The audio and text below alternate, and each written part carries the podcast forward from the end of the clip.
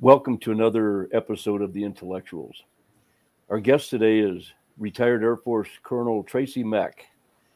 And I think what makes her even more important in today's scheme of things is the fact that she's also vice president for digital media at Stand Together Against Racism and Radicalism in the Services, STARS.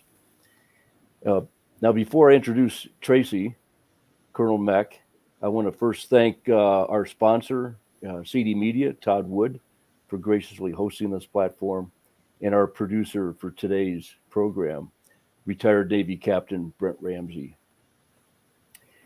I'm Ron Scott, your host, and it's an honor for me to uh, to participate in these interviews with great Americans. Colonel Meck is an Air Force Academy graduate, class of 1987. She's the author of a very important book that I highly encourage our viewers to purchase and read. And the title is See You Along the Way Reflections of a Veteran Hiking the Camino de Santiago. Yep. See You Along the Way Reflections of a Veteran Hiking the Camino de Santiago. It's just packed with a lot of meaning, a lot of reflection. Yes, it is. yeah, and and I'm I we want to spend a little time about that book and what led up to it, and and your experiences. But for our viewers, I think it's important for them to realize that you had a, a career in the United States Air Force. Your assignments, security forces, which for the Air Force is very much like being a, a, an Army soldier or a Marine infantryman. They provided security yep. for installations and whatever. And for most people in the Air Force, are probably the closest to being in harm's way. Even our fighter pilots and bomber pilots or whatever, they did things from a, a great distance. But our security forces in the United States Air Force were right there on the front lines. Uh, Colonel Meck has served in Afghanistan, and we want to talk a little bit more about that yeah, with your experience there. She also served in Djibouti in the Horn of Africa, Comiso Air Station in Italy, Pirinçlik Air Station in Turkey. She spent time at Mildenhall in the United Kingdom, and I'm familiar with that. I spent time at Mildenhall in my C 130 days. She's been in Honduras, but I, I, think mostly from my perspective and my experience in combat was her experience as a commander of provisional reconstruction reconstruction team Gardez forward operating base Gardez in Afghanistan. She spent time at the Pentagon, and I might point out that uh, it wasn't just some action officer position. She was actually in the office of the Secretary of Defense, working personnel and readiness issues with the Department of State's Foreign Service Institute and other things. So, Meck, I have to tell you, you your experience in the Air Force was not mundane. it was right there at the tip of the spear and at the highest levels of our government in the Pentagon. Uh, she also spent time uh, in the training and advising mission, Ministry of Interior, Baghdad, Iraq. So, Colonel Meck, you are definitely a seasoned veteran of our armed forces. So, with that as an introduction, I would like uh, to really get into some important matters here. So, I, my first question to you is what interested you in a military career and the Air Force in particular? Well, growing up, I was fascinated with space, believe it or not. Uh, and like many young people, I aspired to be an astronaut. I love the book, the light stuff, you know, Star Trek and that type of a thing. Uh, so really, being an astronaut was my goal. And I read the book, The Right Stuff, and decided the best way to do that would be a military officer, become a pilot, a test pilot, and then an astronaut. That seemed to be the the the way that you got there at the time. So the Air Force Academy became um, my goal. And but you know what came easy in high school, like physics and chemistry. Didn't do so well in those types of things at the academy. Uh, so I would seem to be more interested in political science and legal studies. You know, if I had to do the two different uh, homework in, in one night, uh, my motivation was actually for uh, the the legal or the political science. Um, so I got better grades there, and I decided that maybe maybe I wasn't going to make it as an astronaut if I if I couldn't get through, or at least get you know really good grades in physics it, as a as a sophomore at the academy. So I switched to political science with a focus on international affairs and national security, and ended up being security forces. Okay. Well, it obviously prepared you mentally for a lot of the assignments that you found yourself serving in.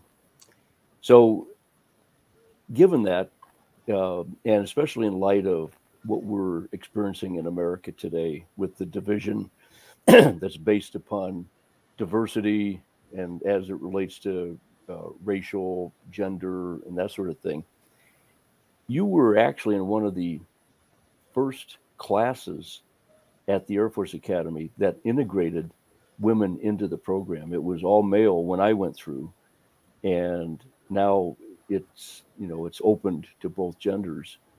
Uh, can you share with us your experience, what it was like to get accepted into the academy, what it was like serving time there? I'm sure that there was a transition with people trying to get used to the new cultural change and, and whatever. So, what what were your thoughts about that?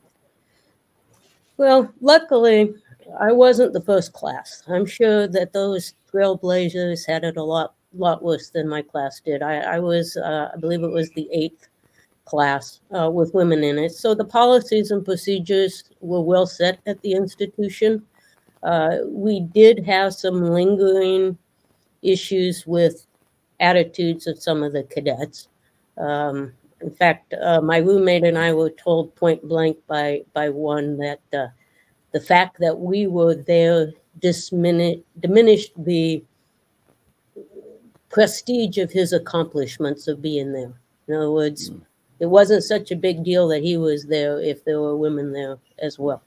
Um, that young man uh, ended up giving us a, a hard time for several years, and he ended up graduating with his degree, but he um, became a staff sergeant instead of an officer because of the way that he treated us. So, um, even though that was in sometimes hard to go through, the institution did come through for us, and I think they did the right thing because uh, if he was going to be a leader and go out there and lead with females in his troops, or in his unit, then you know, he would have had to be a little bit more open to working with them than this young man was.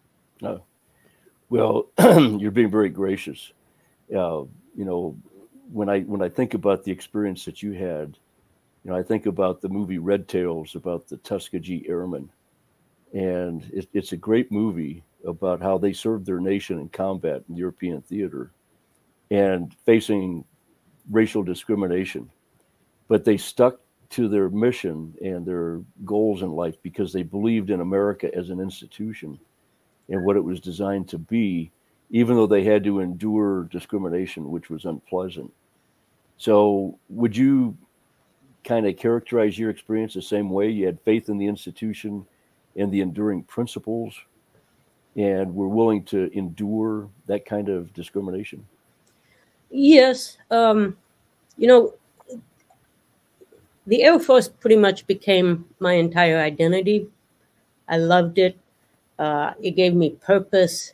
It gave me the opportunity to do things around the world that most people only dream of or watch on the Hollywood movies. You know, I, would go to work one day and come home and turn the TV on and watch the news, and they were talking about the issues that I was working on that day. Um, now, they've very seldom got it right about maybe 30% of what they would report on was the truth. And, and sometimes when, when they reported on that, we would scratch our head going, how did they find out about that?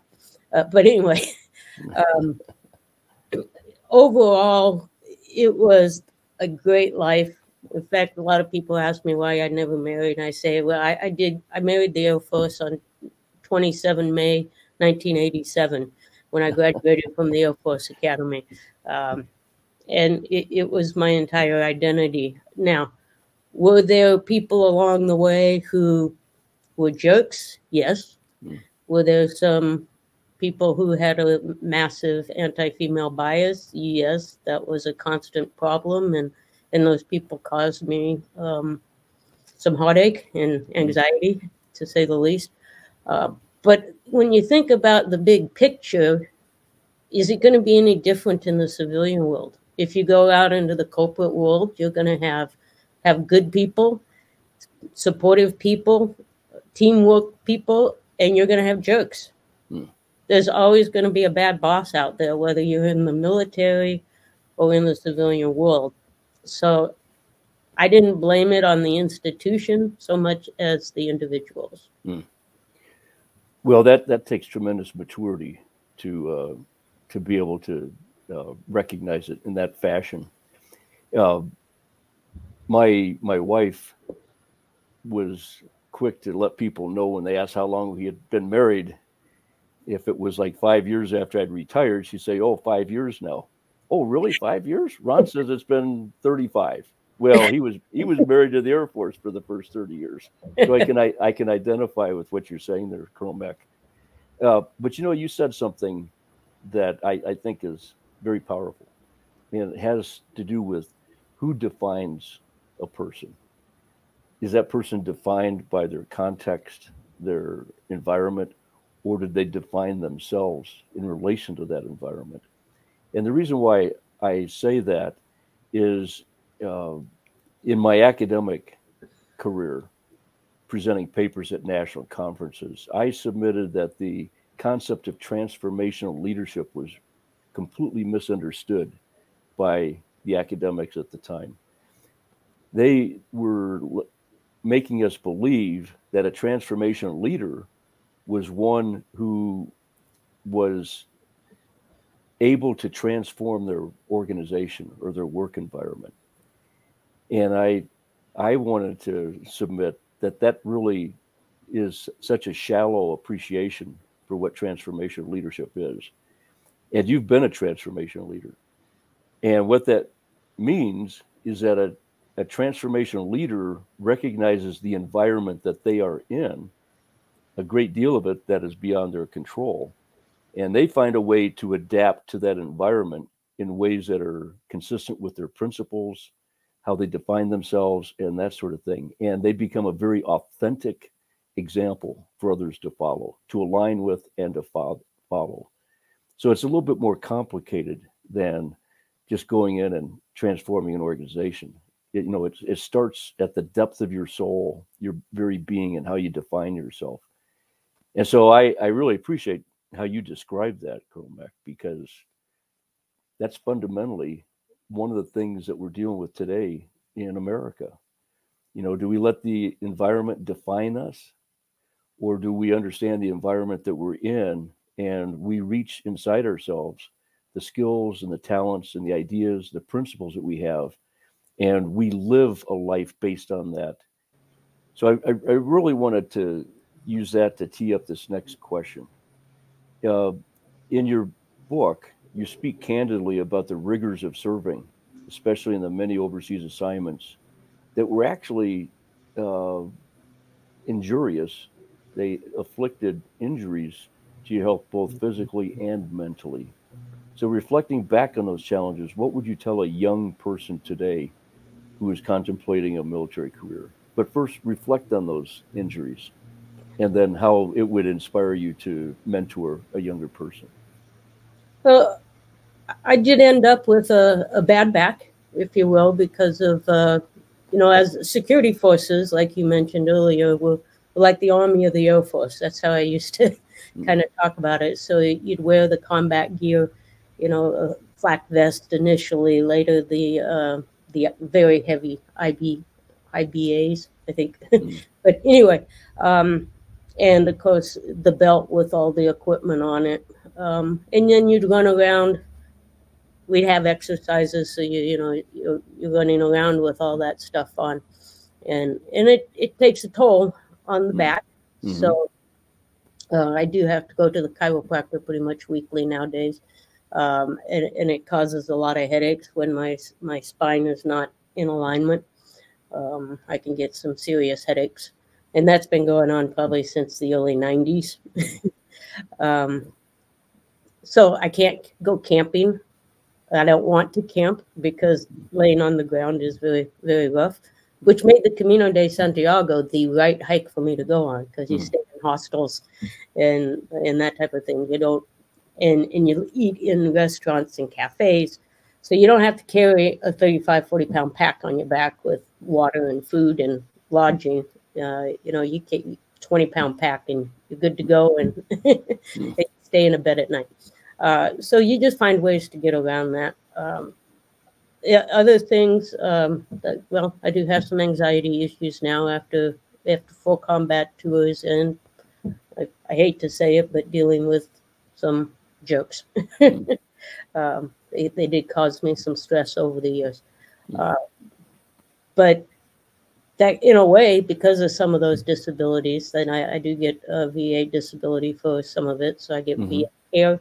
And uh, between that and my retirement, I really don't have to work mm-hmm. now, especially since I'm single and not trying to put a, a child through college or anything. Mm-hmm. Um, so I'm able to, I'm free to be what I call a professional volunteer. And I just get involved in the issues and movements that I'm passionate about, and I can make my own schedule. And uh, I'm able to go down to Arizona three t- three months out of the year and stay with my parents, which is awesome. After you know 35 years of running around the world and seeing them every couple of years, um, now I spend three months a year with them, and you know they're they're in their 80s now, mm-hmm. so I find that as an extreme blessing. Um, but uh, I think it was worth it because, okay, so I've got some feet issues. I, I got some. Um, uh, they, they called it cold pernio in in uh, Afghanistan because I went to the mountains, but the the wonderful army who processed us for going to Afghanistan for the PRTs uh, told us we were going to the desert, and I told them no, we're not. We're going to the mountains, and they gave us they didn't give us the proper winter gear, so a lot of us had cold injuries. Mm. in the in the end, and in fact, I just had um, had a, surgery on one of my feet last okay. last week to to deal with some lingering issues from that. Um, but was it worth it? I, I, would say so because I got to do so many interesting, exciting, and impactful things. You know, I, I was making a difference in the world. Mm-hmm. I felt like I was contributing you know, I wasn't just sitting on my couch watching TV or, or going to, you know, work it, to try and make a buck. You know, there, there was important things going on, and you know, I might not have been the leader of those important things, but I contributed. Mm-hmm. You know, I did my part, and I I can't imagine having any other type of a life. It, it was just fulfilling, and mm-hmm. so I got a bad back and some bad feet and a little bit of anxiety. Wow. Well, I can deal with that. okay. So so it was meaningful, even though there was wear and tear. It uh, was a meaningful experience. Absolutely. So you know, a lot of our viewers may not really have a a good understanding of what a provincial reconstruction team is. Now, you you led one uh, in Afghanistan. Can you explain to our viewers uh, what a PRT actually is? Yes, we had uh, three missions. Governance capacity building, uh, security, um, and some economic development. So, what we would do is work with the governors and the provincial councils uh, and on down through the districts and even down to the village shuras uh, to figure out what they needed to give them hope and in, in a prosperous future for their village and for their families. Uh, so we were building schools and clinics and, and roads and electrical systems, um, uh, helping them with their irrigation systems for their fields. Uh, so we often talked about how you know the kinetic guys that we were co-located with they they would uh, kill people and break things where we were hugging people and building things mm. and the, the, whole idea was to give them hope um, to give them economic stability and security so that they would not support the terrorists because really prior to that, whether they liked what the terrorists were doing or not, whether they agreed with the philosophy, they were there, and they were um, they were going to get you if you didn't support them. Mm-hmm. And so people would support them not because of ideology, but because of fear for themselves and their family. Um, so what we needed to do is give them hope so that they would resist the influences of the Taliban and to build the society. So if you have a good functioning society, then the terrorists can't get a hold, a foothold as easily. Mm. So, what was your sense? Was it appreciated by the uh, indigenous Afghanis? Oh, absolutely. Okay. Absolutely. Um, in fact, we we especially made designs on the side of our Humvees and our, our armored vehicles that showed everybody it was our design so that uh, the bad guys knew that we were the PRT. okay. and they didn't uh, they didn't necessarily ambush us like they might have ambushed the others because we, they knew that we were uh, we had the support of the people. Um, now, at some point though, when you do too much for people, they start to take advantage of that. Mm. And there was some of that going on where they were playing games with us mm-hmm. to try and get us to do more. Uh, one of the big um, uh, stories I like to tell is when, the, when we first got there, every time we went out to a, village, they would say, Well, you know, uh, we can't irrigate our crops because our irrigation canals are full of debris from from the winter, the snows, the rains, all this stuff is washed in there. And now they're all clogged up, and and we can't irrigate our fields. So we'd put a project together and hire people to go out and clean up the irrigation ditches so that their fields could get irrigated. And after doing that for several villages, I, I looked at my lead interpreter, Shabir, and I said, You know, it's been raining, snowing, melting for eons, you know, ever since the world began. What did they do before 2001 when we showed up here? Mm. And he said, Oh, well, they would get together as a community and go out and clean it. And I'd go, Well, well, why aren't they doing that now? Because you're going to pay them to do it. Because we didn't do it. We would set up a contract issue it to a company who would then hire the locals and pay them to do it. Mm. So we were undermining their um, traditional way of doing things, and they were using us basically. we were still doing the work that they were getting, well, we were paying them to do what they used to just do as a part of their community. Mm-hmm. Uh, so we quit doing that and I spread it around to the other PRTs. But the funny thing is, a couple years later, when I was on the CENTCOM staff working PRT issues, and I go back, and some guy from the U.S. Agency for International Development stands up and says, "You know, we have to do these irrigation canal cleanings every year. Why don't we just standardize that in the budget? Why do we have to request the funds every year?" And I stood up and I went on a rant because I, I couldn't believe it. You know, we had learned that lesson two years ago. We had passed it around, but now they were back to doing it. Um, and this guy was supposed to be a development expert. And, you know, I was like, you guys got to be kidding me. uh, so I think I got off on a little tangent there. Oh, no, that, that that's fine. Um, but you were there. You worked with the Afghanis, and so you you got to know them.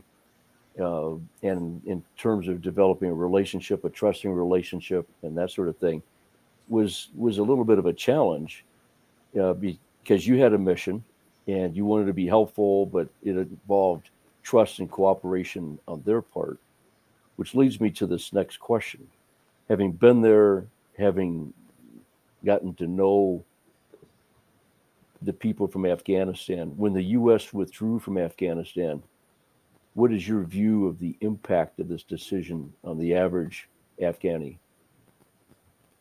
Most likely total betrayal. Again. And I say again because we, we backed out on them once before. Um, you know, back in the time when the Russians, after the Russians left, and that, that allowed the Taliban to take over the country. Then we came in and booted the Taliban out of power. And then we left, and guess who came back? Hmm. And not only did they come back, but they had $80 billion worth of uh, high speed military equipment to use against the people. Uh, so I can see, uh, in fact, I, I know that there's a lot of betrayal because I'm in contact still with uh, some of the Afghans that worked with us.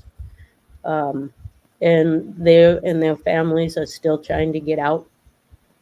And they're trying to you know get me to help them but i really don't have any power to do that. And that is it's just so frustrating to me because i don't know what i can do to help because of the way that the system is set up you know i i have to say i was this person's in, you know uh, supervisor. Well not if he was four four uh, levels down or he worked for the contractor that we hired. I probably you know you know i never actually supervised them so i'm having trouble helping them. And but they're crying out you know. Every, every other couple of weeks i get an email saying can you help us and i'm like i don't know how Hmm. you know Well- so I, they feel betrayed Well, academically, you were prepared to deal with that particular assignment with your international affairs, political science, academic training. The question I have for you, Colonel Meck, is when we deal with foreign policy as a nation, should we be doing it on their terms or our terms, assuming their terms meet our legal and ethical standards? we definitely need to work their culture into the solution. Because if we try to impose our vision of how society should be on them, it's not going to stick. Because as soon as we leave, they go back to doing it the way they've always done it. Um, and I think that was probably one of the things that um, we didn't do so good at. Um, but you know, you said I was well prepared. I'm not so sure I was. I mean, I studied political science and international affairs, but you know, I was trying to figure out how to build villages and you know how to put together development plans. You know, five, ten year development plans with the provincial councils.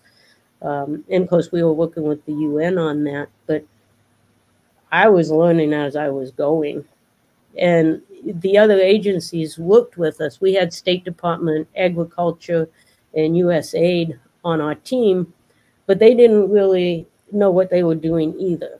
I mean, you automatically assumed that because a guy was from the State Department, that he was a governance development expert. No, No. No normal State Department people sit in an embassy and write cables.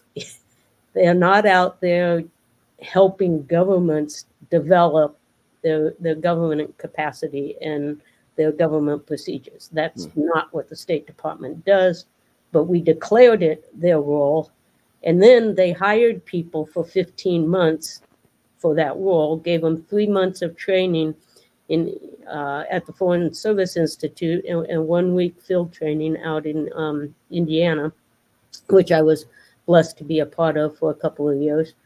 Um, but and then they sent him out to the front lines and put him as the only State Department rep on a PRT and told them to to mentor the governors and provincial government agencies and, and build their, their government. And you know, these guys didn't hardly had any State Department experience, let alone telling somebody how to build a government. Um, so in this, we had the same problem in, in agriculture. I had a my ag guy was was a veterinarian. Well, he was expected to, to know everything about farming and reforestation and everything else. But he didn't know any of that kind of stuff. Mm. He was a veterinarian. Wow. You know, uh, and the my USAID, United States Agency for International Development, a very good guy, Afghan American, uh, had fought with the Mujahideen against uh, Russian, uh, and was a banker in Denver at the time. And he went back uh, as part of USAID. Um, so he spoke fluent uh, Af- Afghan and, and or Pashto is what we spoke in the area. Um, and he knew the culture. And he was a great help for me for that purpose. Mm. But he didn't know anything about development. You know, you know. Uh, so he was doing the best he can. We all learned along the way and did the best that we could. But if we were learning as we went, we were not experts at what we were doing. And therefore, I don't think the outcome was what it could have been. Hmm. Well, you know, given your experience, you know, and not jousting at windmills, I mean, you were dealing with the real world. As we get ready to transition to your experience on that important northwestern trail in Spain, the book Don Quixote comes to my mind. Who, who read a lot of uh, novels in his earlier life about chivalry and, and whatever. And so, given the world's circumstances at the time, he decided to venture out and take on these windmills, which today would probably be considered orthodoxy, things like that. But you you detail in your book about your faith life and the journey you have been on over the years to find your right path. Would you care to reflect on that journey and what you have learned from it? Wow, that's a big one. Uh, so I was born Catholic. Um, you know, did C- CDC, oh, yeah, when Catholic uh, Sunday school, all that kind of stuff. Uh, got to the academy, uh, went almost every day as a freshman, uh, but it got to the point where I was just going through the motions. It didn't, and, and I, I didn't really feel like it was meaningful. You know, it was just something you did. You kneeled, you stood, you the prayers were all the same. It was just a, a ritual. So I kind of backed off um, after my freshman year there. Um, upper class years, I was invited uh, by friends to go to some Protestant uh, evangelical services downtown. So I did that a few times, but um, never really connected again until I was in Germany. And uh, I was going through a bad boss situation. and my flight sergeant, my right hand man, senior NCO that worked I worked with, uh, kept inviting me to his church, uh, which was a missionary Baptist church uh, right outside of the gate. And finally, I went to that and um, ended up um, giving my life to Christ uh, on Easter Sunday morning in, a service there. Um, and it, now I had done that type of thing before at a Billy Graham crusade with my sister and a couple of things, but this time it seemed to what I call stick because it, it became really a, a central part of my life after that. Um, however, um, my over dedication to my job uh, kept me from fully participating and growing, I think. Uh, and things like September 11th um, really rocked my faith because, you know, I, did I believe the way that I believed because I was raised in the Catholic Church and then, you know, later became evangelical. And so I've been kind of indoctrinated, if you will. Is that what happened? Do I believe that? Because those guys that were flying those planes into the Twin Towers and into the Pentagon, they were raised to believe the Muslim faith. and that's they they use that to justify killing thousands of people and going to their own deaths as what they think is martyrs. But that's the way they were raised. So if I had been born somewhere else, you know, what would my faith been? So is it more this is the truth, or is it this is what I've always been taught? So is it? So I had to struggle with that a lot, and luckily, uh, when I was in San Antonio, looking at headquarters, the Air Force Security Forces um, Agency, um, I went to uh, Max church in Oak Hills.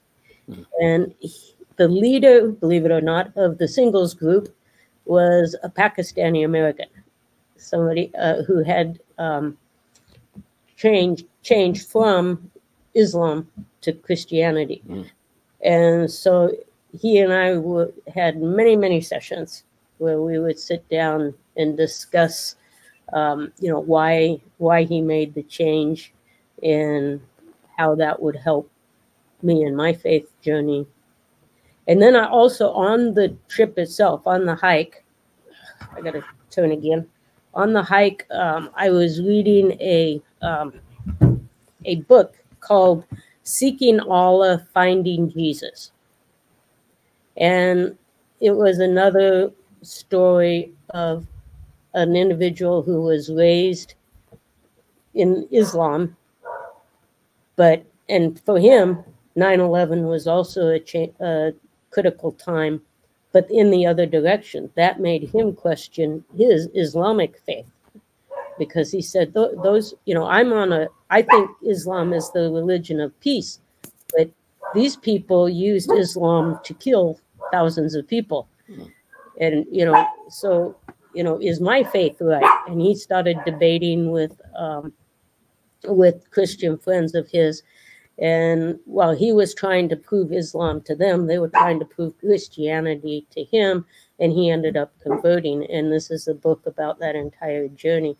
Um, but by reading that book on the trail, because I was still having doubts, believe it or not, in 2015 when I when I was uh, hiking, reading that book um, and going through the process with him on how he was convinced of the truth of Christianity really helped solidify um, my faith a, a, lot stronger. Uh, in in in so much that when I got back, because I'm one of the big things about the journey was, you know, now that I'm retired, you know, I, I went from working at the Pentagon and in Djibouti, Africa, and Iraq, and now I'm sitting in a cabin on the wood in the woods on an island, um, walking my dog. You know, who who am I now? And I had tried all sorts of volunteer stuff, uh, like the American Legion, um, but I really wasn't finding that new identity. Um, on the trip, I decided that new identity would be a servant of Christ. And so when I came back, I quit the quit the uh, stressful American Legion thing because I was working with the VA. And if you didn't get PTSD in the combat zone, you would get it by working with the VA when you got back. oh my gosh. I mean, they, they, it's awful. It's awful. So anyway, um, so I quit that and uh, got got together with some other veterans at the church, and we started the His Veterans Ministry, hmm. um, which is fiddling out a little bit right now, but we're still doing the annual Veterans Appreciation Dinners on Veterans Day, um, which has become a big staple in the community. Uh, and I, I continued working with the, his pantry at the church, and now I'm part of the security team at the church. Uh, and and now I'm doing what I'm really passionate about, besides besides stars, uh, but from a religious perspective. I lead the local 40 Days for Life campaign, and, and that's a huge, huge commitment for me. But um, I'm out there trying to stand up for the least among us. Now, 40 Days for Life, what what's the significance of that? 40 Days for Life is a prayerful, peaceful campaign vigil outside of abortion clinics. Uh, there's campaigns in uh, over 60 countries around the world. Uh, up to a thousand cities have participated in the past, uh, usually 500, 560 per campaign. There's two 40 day campaigns each year, and we try to man the sidewalk outside of the abortion clinics. Um, uh, well, we do seven to seven. They prefer us to do 24 hours a day, but I'm not too convinced of the safety of that neighborhood. And uh, I, and, and I don't have enough volunteers to man it 24 7 either. But we we have peaceful vigil and prayer out there. We have signs, um, not ugly signs with you know destroyed fetal parts, but things like pray to end abortion, life is precious, adoption is the loving option, you know, th- more positive type signs. We try to educate people that are passing by on the truth of, you know, life begins at conception.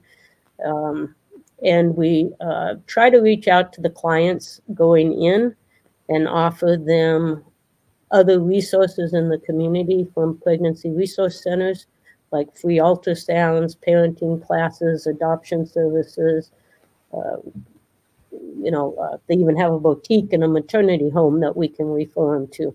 Uh, and believe it or not, we try to reach out to the workers and convince them that they could probably find other medical jobs that was a little more positive and, and um, protected life instead of taking it.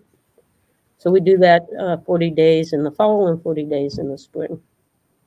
So, Colonel Meck, your your time now after retirement from the Air Force seems to be more spiritually aligned, uh, which, you know, I, I think based on my own experience, a lot of times we have to be ready to hear, to see that sort of thing. But it takes life's experiences to prep us, I think, to be ready, which you obviously have been there. And now you're you're reflecting on those experiences and what it means to you from a eternal perspective. And so, you know, when I think about the great division in America today, to me, it's primarily spiritual. We have a secular humanist faction that thinks that man, men and women, create our rights. And then they expect us to comply and to enforce those rights that they have established, as opposed to those of us who swore to support and defend the Constitution of the United States against all enemies, foreign and domestic. You know, what does the Constitution mean to us? And it doesn't mean the same thing to everybody in America now, unfortunately. For us, it, it means equality, life, liberty, and the pursuit of happiness, and recognizing that governments are instituted to protect those rights uh, but we have another faction that thinks that those rights are created by political elite, which now tend to be, in my opinion, secular humanists that uh, they dismiss the role God plays if they even subscribe to a, a God, that there is a, uh, a creator, uh, a force greater than any of us, uh, even though it inspires in different ways, like Islam and and other religious practices. But don't you think that they're just merely from an int- intuition perspective that we come to know God from our experiences and, and to realize that there is a power, a force more powerful than us that kind of expects enduring principles and, and that sort of thing? It's a, it's a very philosophical question. yeah. Um, I, I, would say yes. Probably want more than a one word answer. Um, definitely, our experiences um, shape our faith. It can it can make it difficult, you know, when things don't go right. Um, but you know, you mentioned how how we like the Constitution. I, I read an article, or actually, it was a, a video on the January Sixers and how they've been treated. And when their houses were raided, they confiscated boxes of pocket constitutions from one of the suspects, if you will, as evidence of his extremism. And, you know, that just told me that there's something wrong in our country when having copies of the Constitution to pass out makes you an anti American extremist. So, where is the truth in that? And to say that that's anti American when that is the foundation of what America is, they're just the and that's what this uh, the whole CRT critical race theory uh, and and the other wokeism type things that we're dealing with nowadays. Uh, they say one thing, but they're actually the, the complete opposite. You know, they say that we're fascists because because a group of out of control people trespassed on in the you know the Capitol, but they can riot and kill people and burn down stores um, and be very prejudicial against white people, and that's okay. But we go out there and sing religious songs and have uh, support the blue flags and um, sing "God Bless America," and we're the fascists. You know, it's it's exactly opposite. Right is wrong, wrong is right. You know, all those things that uh, that they said would happen one day, and they're starting to happen. Well, which which brings me to my last two questions. Now, your book was about the Camino de Santiago experience. Right. For viewers, share with us what Camino de Santiago is. Okay, in English, that means the way of St. James. So, 1,000, 1,500 years ago, before there were trains, planes, automobiles, people couldn't get to Jerusalem for a Christian pilgrimage. They would walk from their home, front door, to um, uh, Santiago because the Apostle James is encrypted under the altar there. So that was the Christian pilgrimage of old. Uh, and the tradition just kept going even when people started being able to have the capability to go to Jerusalem. Um, and so there's trails all over uh, Europe that all lead to Santiago. The one that I went on was the Camino Francis, uh, because it started in southern France at Saint Jean Pied de Port, and then you climb over the Pyrenees into northern Spain, and you go through Pamplona, Leon, um, in that area. There's also a northern route that goes right across the um, along the shore, the Spanish shore. But this is the most popular one. Um, and some people still do it as a religious pilgrimage. Others do it for the challenge because a 500 mile hike is a challenge. Uh, and I, I'm convinced a lot of them do it for the social aspects because people from all over the world are on the trail mm. and you meet them and you get to know people who go about the same distance you do, like to stay in the same types of places you do, and you just keep seeing them over and over and over again. And you you um, you have what like you might call a Camino family mm. by the end and uh, so uh, it's it's a very fun and challenging um, journey but you have a lot of time to reflect because you're walking 10 to 15 miles a day. So in the book um, that reflection time is used to uh, discuss and reflect my military experiences in my career well, I think that's very powerful. Um, just the other day, I was sharing with my daughters that today we're inundated by all kinds of informational sources TV, radio, internet. But even as relatively more recent than St. James, uh, the founding of our nation, our framers had books, musical instruments, town hall discussions, meetings. They didn't they didn't have access to what we have.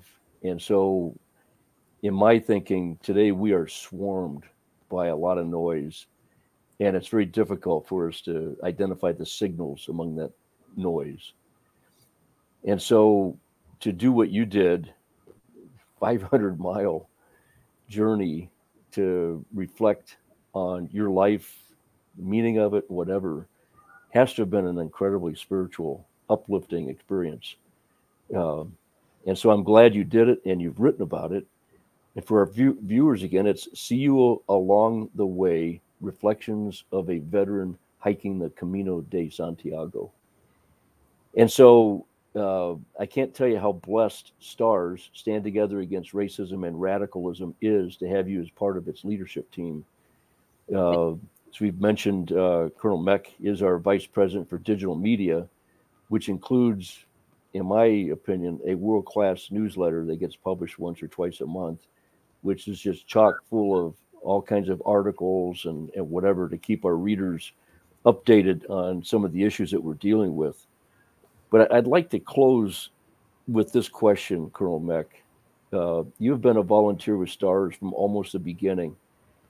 What motivates you to spend so much time with STARS and its mission? Well, as I mentioned, you know, the Air Force was my life. And when I was in the Air Force, it, besides the few jokes that we had to deal with, it was a family. We all looked out after each other. Uh, we'd say we all bleed BDU. In other words, it didn't matter who you were, what you, what your background was, what your color was you know, we were all one team and we looked out after each other and we took care of each other. Um, what I started seeing in early 2021 was that that was going away and that politics was getting involved and you know they were going to kick the midshipman out for standing up for his parents who were police officers in LA and then I heard about CRT being taught at West Point and I said, "Oh, I hope this isn't happening at the Air Force Academy because that was, you know, the foundation of my career, and that's where we learned, you know, how to be a good wingman and take care of each other and be a part of a team. You know, we would say there is no I in team. Mm. You know, you're there for the unit, for the mission. You know, uh, and I saw that changing. Uh, so I reached out to the AOG, uh, and they actually put me in, in contact with uh, General Bishop.